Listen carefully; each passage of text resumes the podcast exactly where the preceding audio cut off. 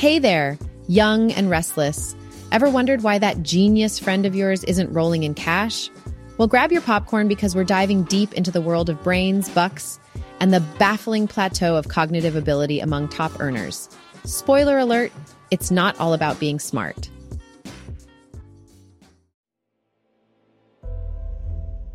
All right, smarty pants, let's get nerdy. A study from some really smart people at various universities, who probably aren't millionaires, looked into the relationship between cognitive ability and job success. They took a peek at Swedish data of fifty-nine thousand men who took a military conscription test. The big reveal? While there's a strong relationship between ability and wage, once you hit around sixty thousand euros per year, that brain power plateaus. Yep, you heard that right.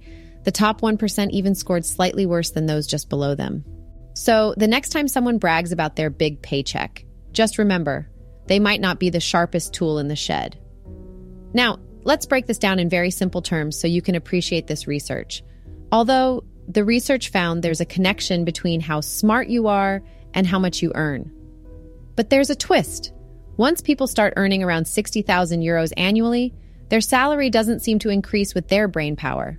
In simpler terms, after a certain point, earning more doesn't mean you're smarter.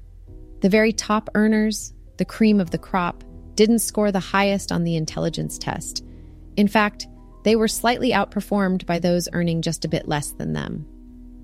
From the findings, the research focused on two main factors that drive extreme success, including luck, family resources, also ambition and emotional intelligence, two other factors the research emphasized on.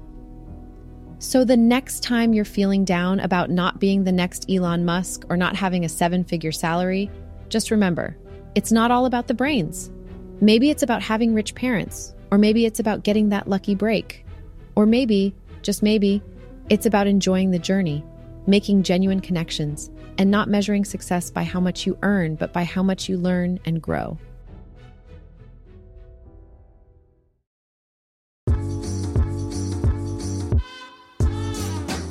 If you enjoyed this episode and want more, follow us on Instagram. We plan to release more contrarian perspectives for the select few like you. Until we meet again, cheers.